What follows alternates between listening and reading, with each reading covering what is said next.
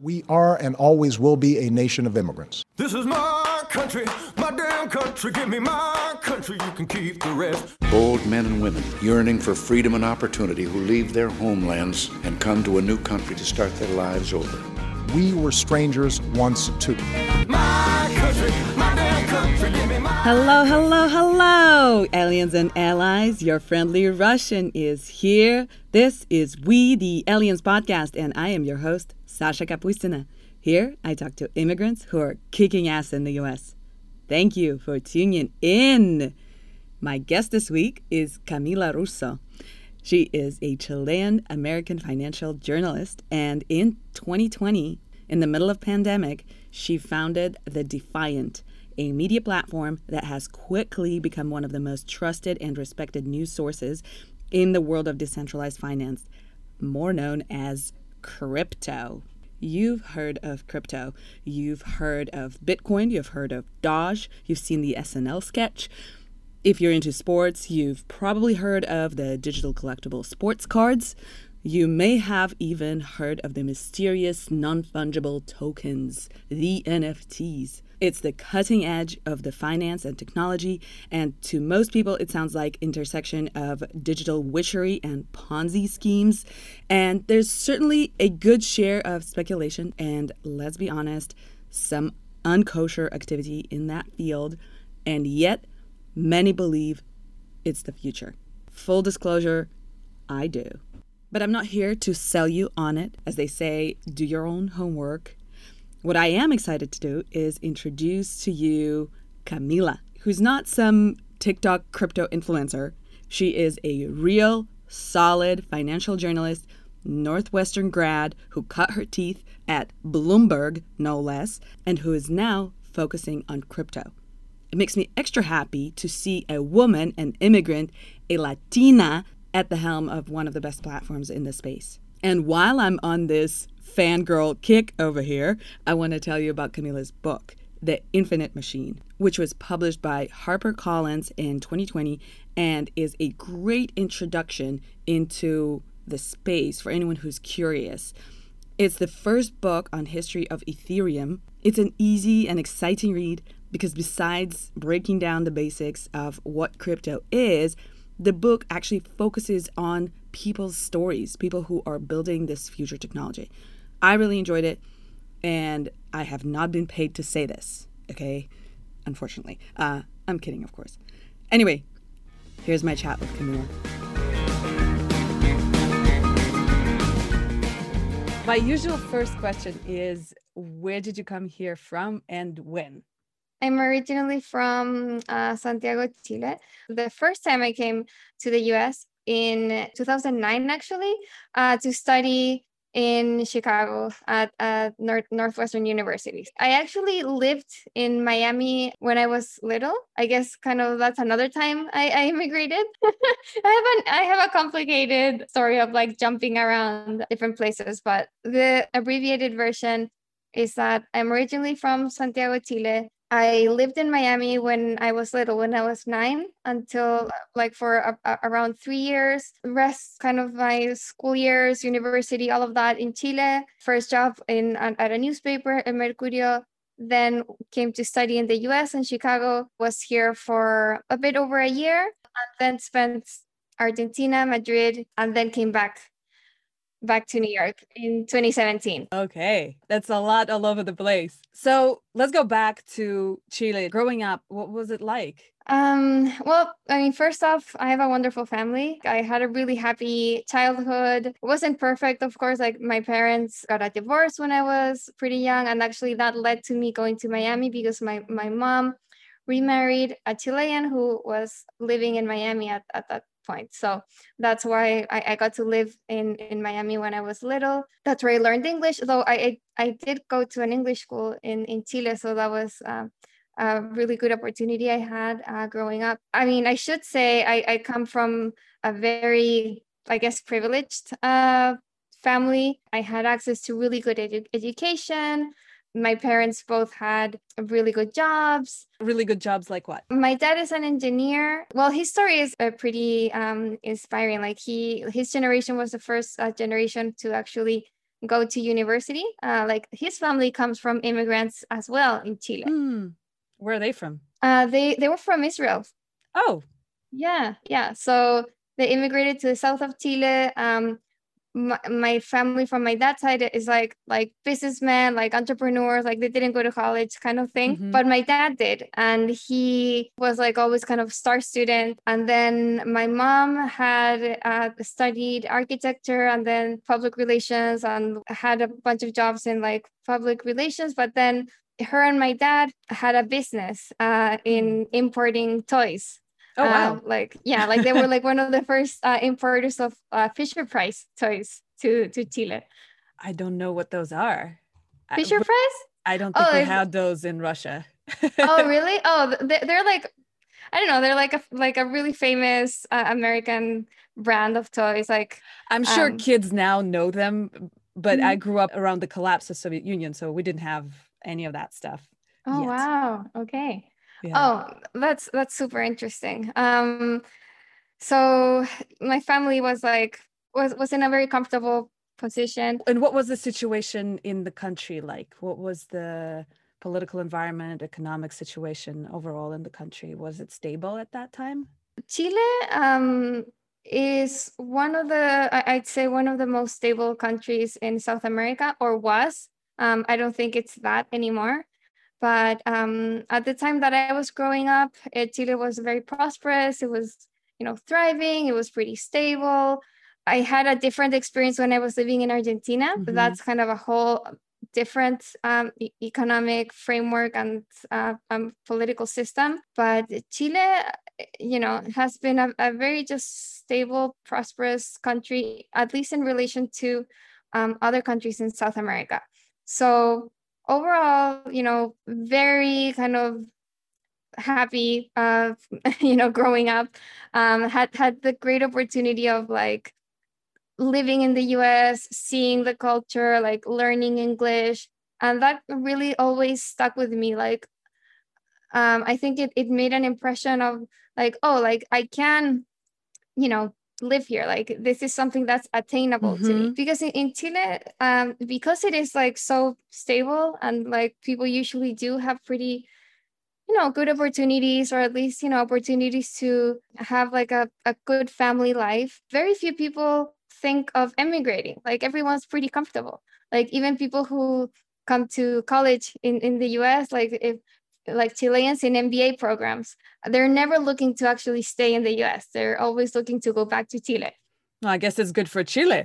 Yeah. Chile's like receiving immigrants. Like Chile gets immigrants from Venezuela, from Bolivia, but it's not a huge exporter of talent, of people.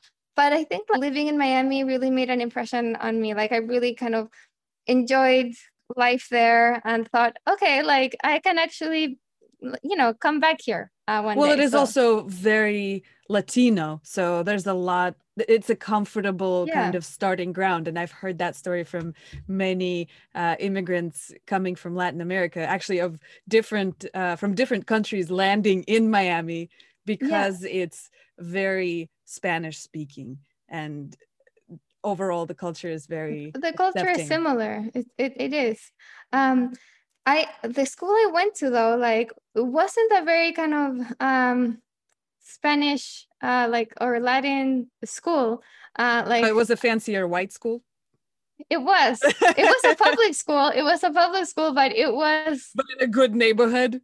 It was in a good neighborhood. Yeah. Mm-hmm. It wasn't easy. Like I had like some basic kind of English skills, but I don't remember like other Latinas in my class, which is really surprising considering I was in Miami, but my school was like pretty white. Yeah, I remember kind of going for months without understanding anything, like getting Fs, because like I really just like couldn't understand until like one day it like clicked. Like I remember one day being like, okay, like I'm understanding what the teacher is saying now. Okay. And everything like started getting better. I started making friends, but it was like, I don't know, I'd say like the first 6 months were like super tough. Yeah. And how did you make it through those 6 months? Like what helped you as a little kid? Do you remember? I don't remember. Like, I don't even remember having like actual kind of English language, like classes, to learn English. It was just like, okay, here you are, here's your school, like learn. There was no ESL class, nothing like that. No. That's kind of my mom's approach to things. It looks like it's working for you. It is. Like she has like 100% trust in my brother and me, and like she's like, they can do anything. I think that's the most important thing there is. Yeah, no, I mean, yeah, I think like I am where I am because like my mom has always kind of instilled that in me. It's like, yes, like you can do anything you propose yourself. And it was like that way, I think. She's like, okay, they're smart. They know some English. They'll figure it out. And it did. It did work out. I love it. And so you went back to Chile. You went to college there, you started working there. And so what was that moment where you decided to come to the US and study? And were you coming just to study, or did you want to move and stay?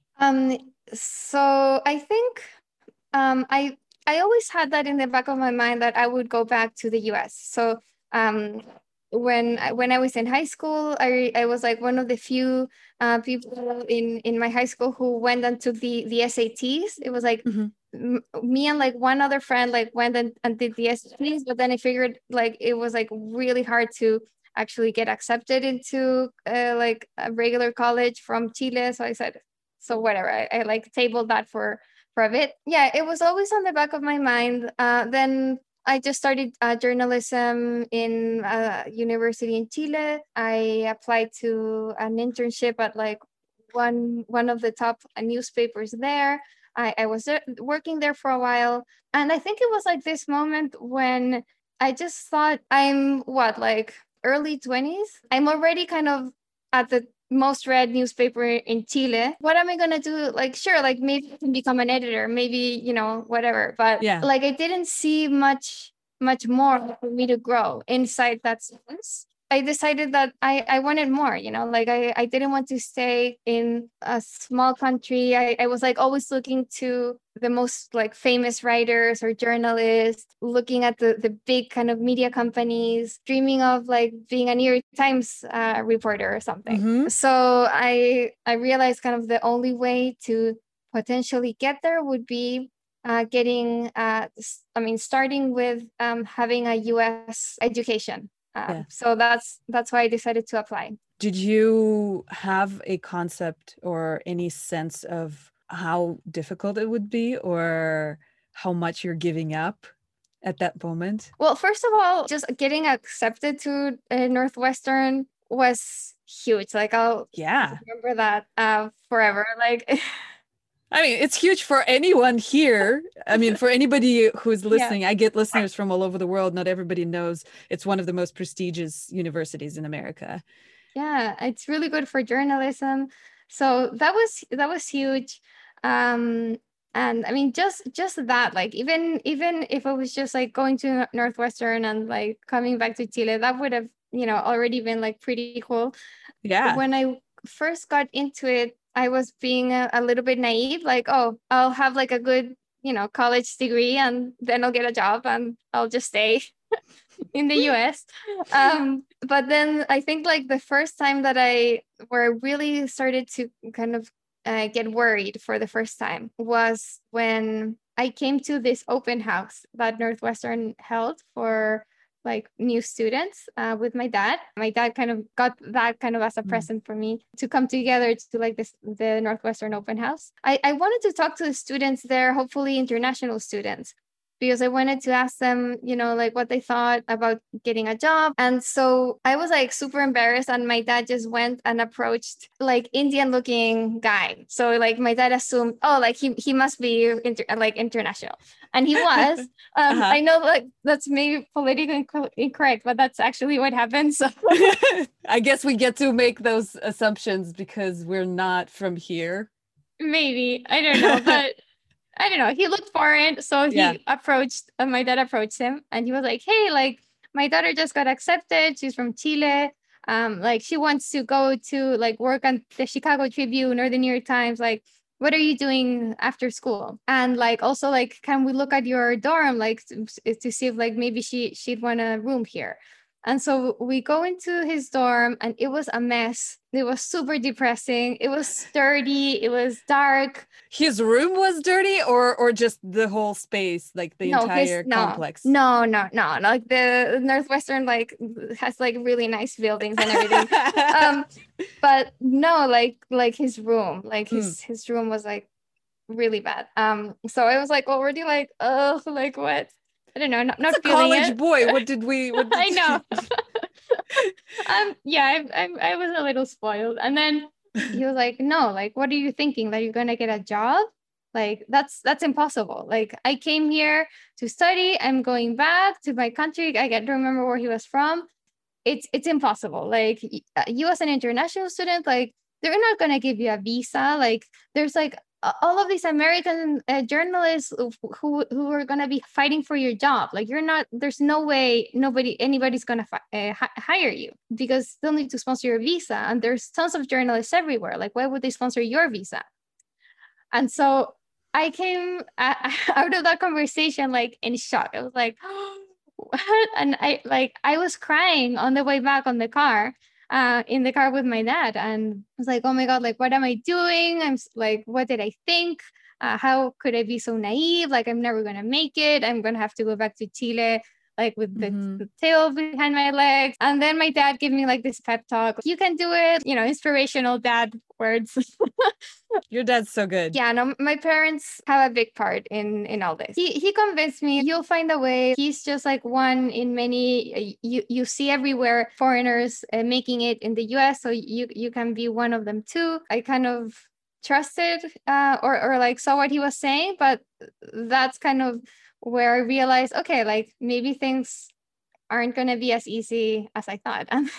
And yeah, it was pretty hard. How was the studying itself? Studying at Northwestern, it was a great experience. I only have positive things to say about it was a one-year master's program, a master's in journalism. You could take kind of like a platform track and a topic track. So I took magazine and business journalism. Like the business journalism class really opened my eyes into that type of storytelling because before Northwestern, I was never interested in like finance or markets or anything like that. Oh, really?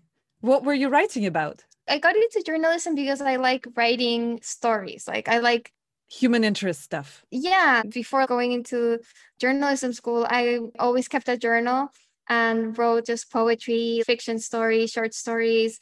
I just like loved writing. So I was like, okay, in journalism, I get to write for a living. So that makes sense. And I was always interested in politics and history, not kind of the numbers, like hard sciences. And so at Northwestern, I thought, you know, like, because I took a loan. And I'm sorry, can I ask, like, did you get the loan in Chile or here? In Chile.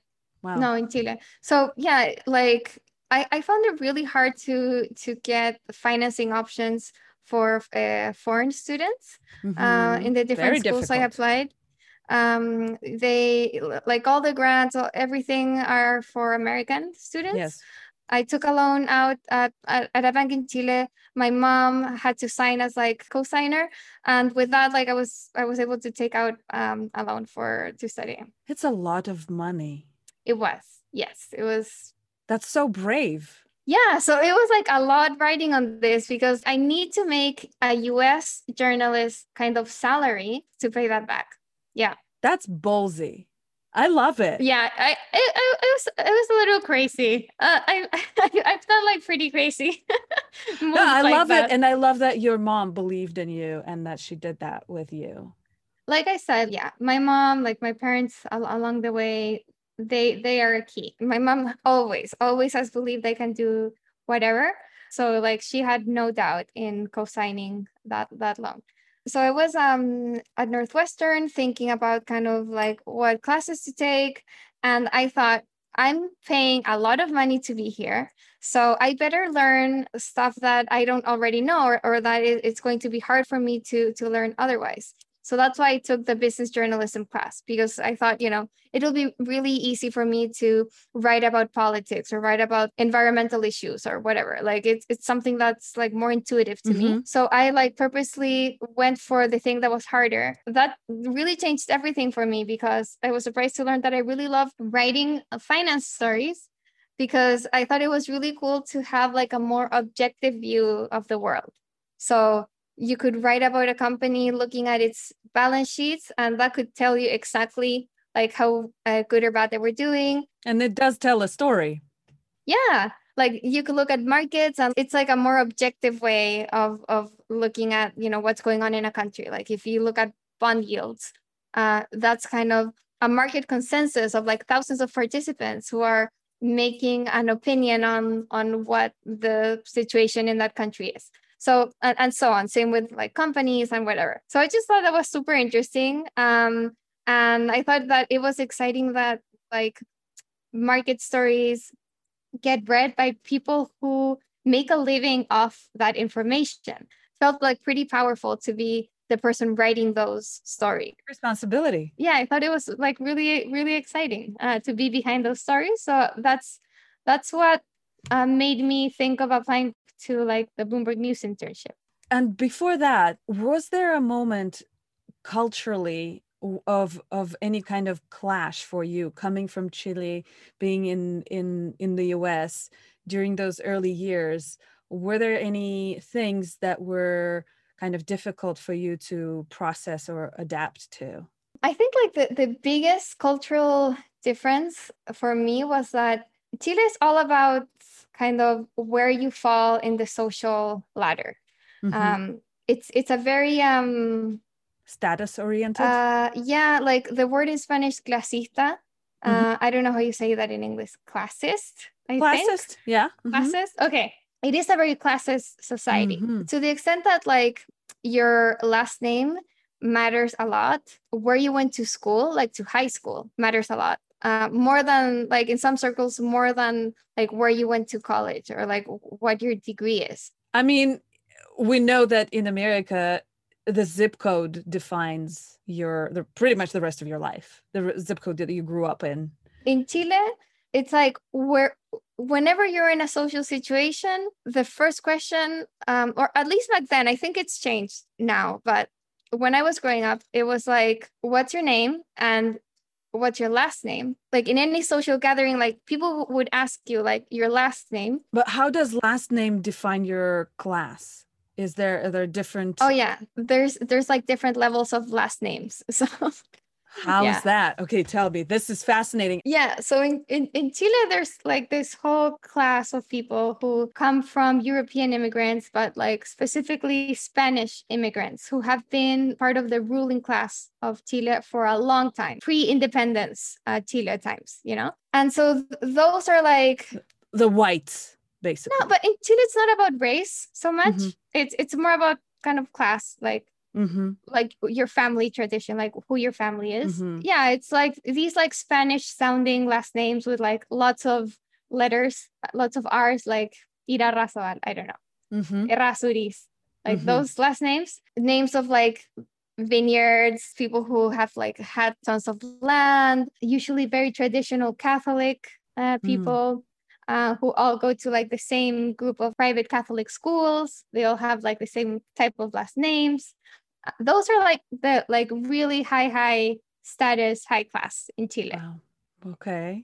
Then there's like another level, which is kind of other kind of European family type names. And that's kind of like my last name, Russo. Italian. It's actually from Israel. But it sounds Italian. I don't know what happened there. Like my family's Sephardi Jew. So they come from like Mediterranean area. I don't know where exactly. A lot of things happen on the way. Yeah. Somewhere over there.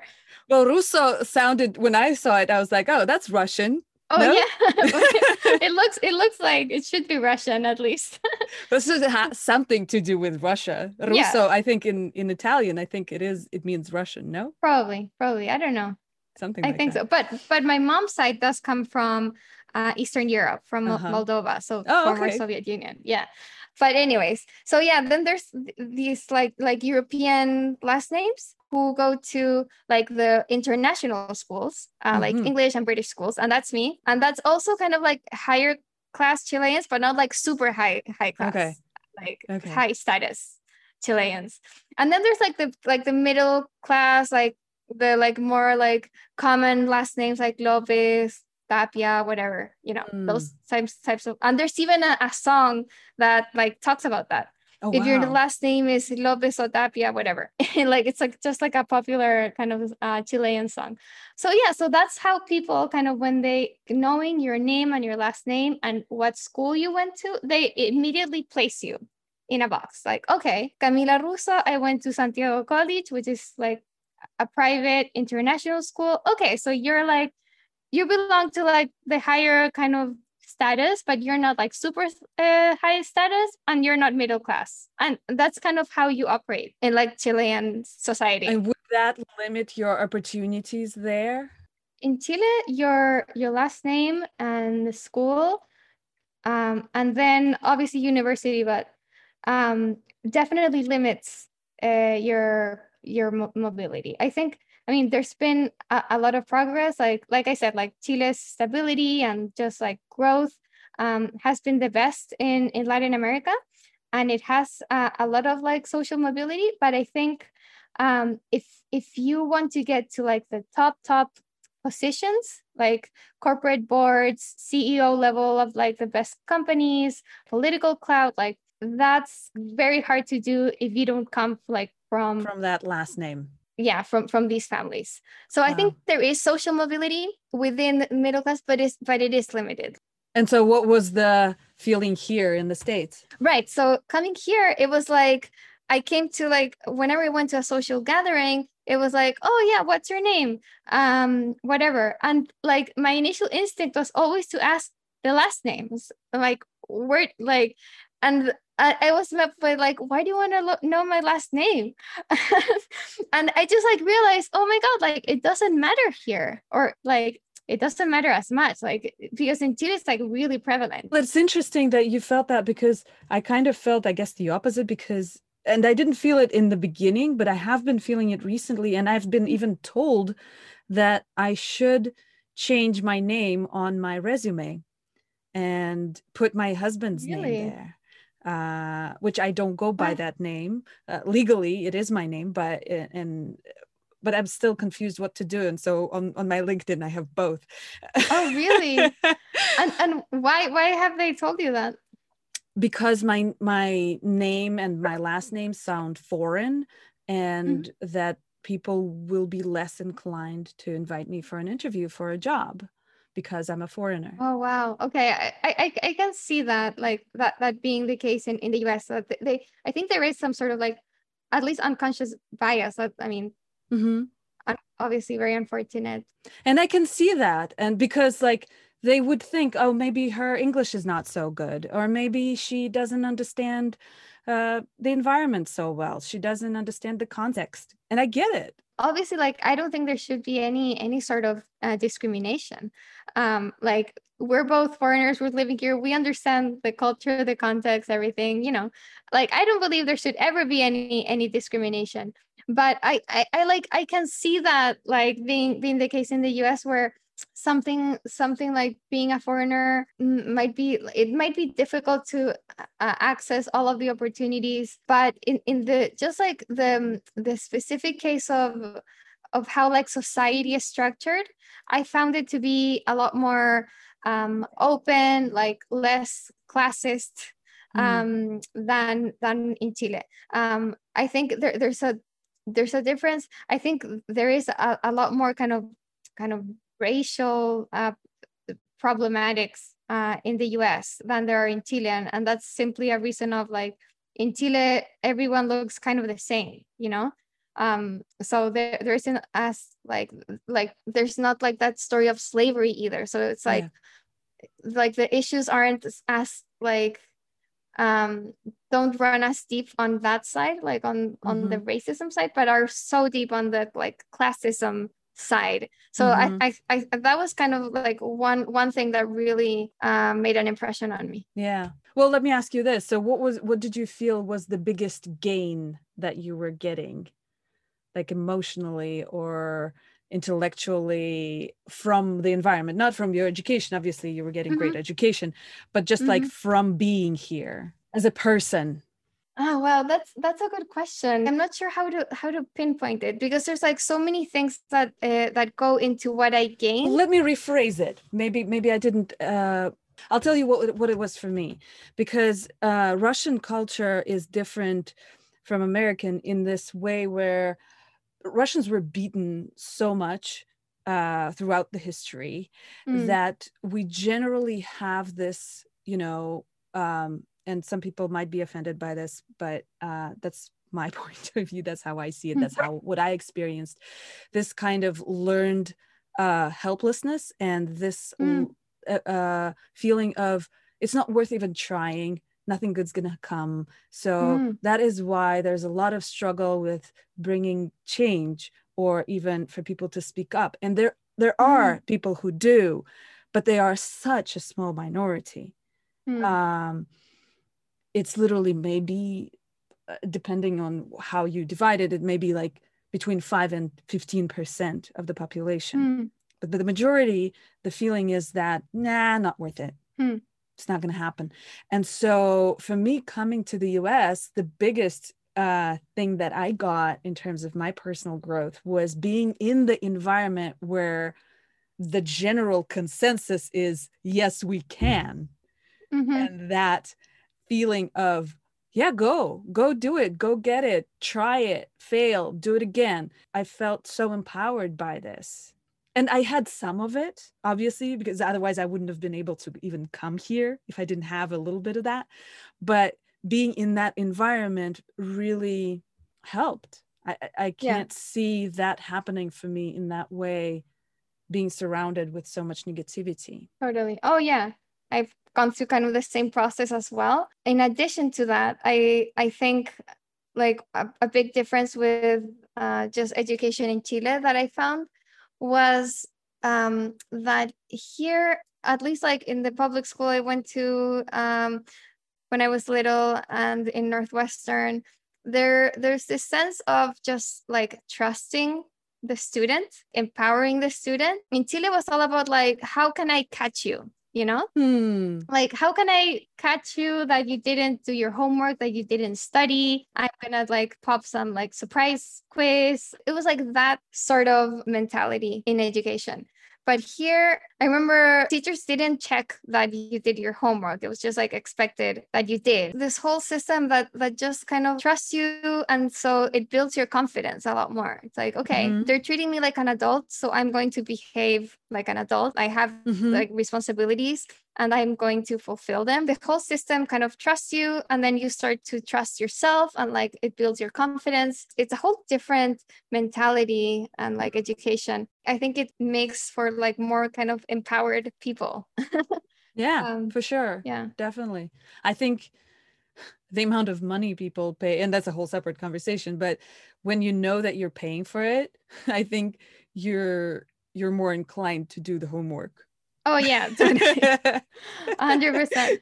I was like, I am not going to miss like a second of class because like of how much this thing is costing me. Even like in like elementary school and middle school, I still got that sense from teachers. Right. And then later on, kind of in my professional career at Bloomberg, what you're talking about, kind of this sense of you can do everything, you know, you can kind of go for it. It's probably not the case for many people. I feel like I was really lucky, 99%, not all cases, but like most people I encountered in my professional career at Bloomberg were really supportive. They wanted to like see me succeed, like my managers, they were like always there to help. Wow. That is not very common. No, right? Like I know, I know that like it was like a good place. Like Bloomberg was a good place to be.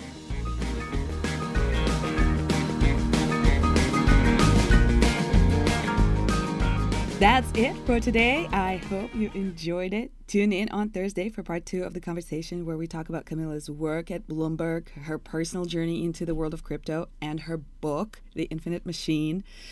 Find Camila on Twitter, find the Defiant website, subscribe to their newsletter, watch their YouTube videos, get Camila's book, and good luck falling down the crypto rabbit hole. Just buckle in. It's a bumpy ride. Follow us on Twitter. Follow us on Instagram. Get We the Aliens t-shirt or hoodie. Summer is officially here. Things are starting to open up, and you can get out and see people and be seen by people in real life, not just on Zoom. You're going to need your social skills back. But fear not. If you wear one of our bright colored shirts, you will be the talk of the town. Okay, maybe not, but they're fun. And when you're wearing a shirt or giving it as a gift, it helps us spread the word about the podcast. And that's all what it's about. Speaking of which, don't forget to share the show with a friend. I don't know, someone who's considering to come to the US to study, or someone who is an international student here looking to start their career, or someone who's into crypto, because guess what? We all will be. Or someone who's like me, just a fan of rock star women in business and media. Just click share, text them a link, and remember, we're here to stay. We'll find our way. Thank you for listening. Have a great week. Keep staying safe. Love you all. Peace. My country, you can keep the rest. This is my country, my damn country, and it don't mean a thing.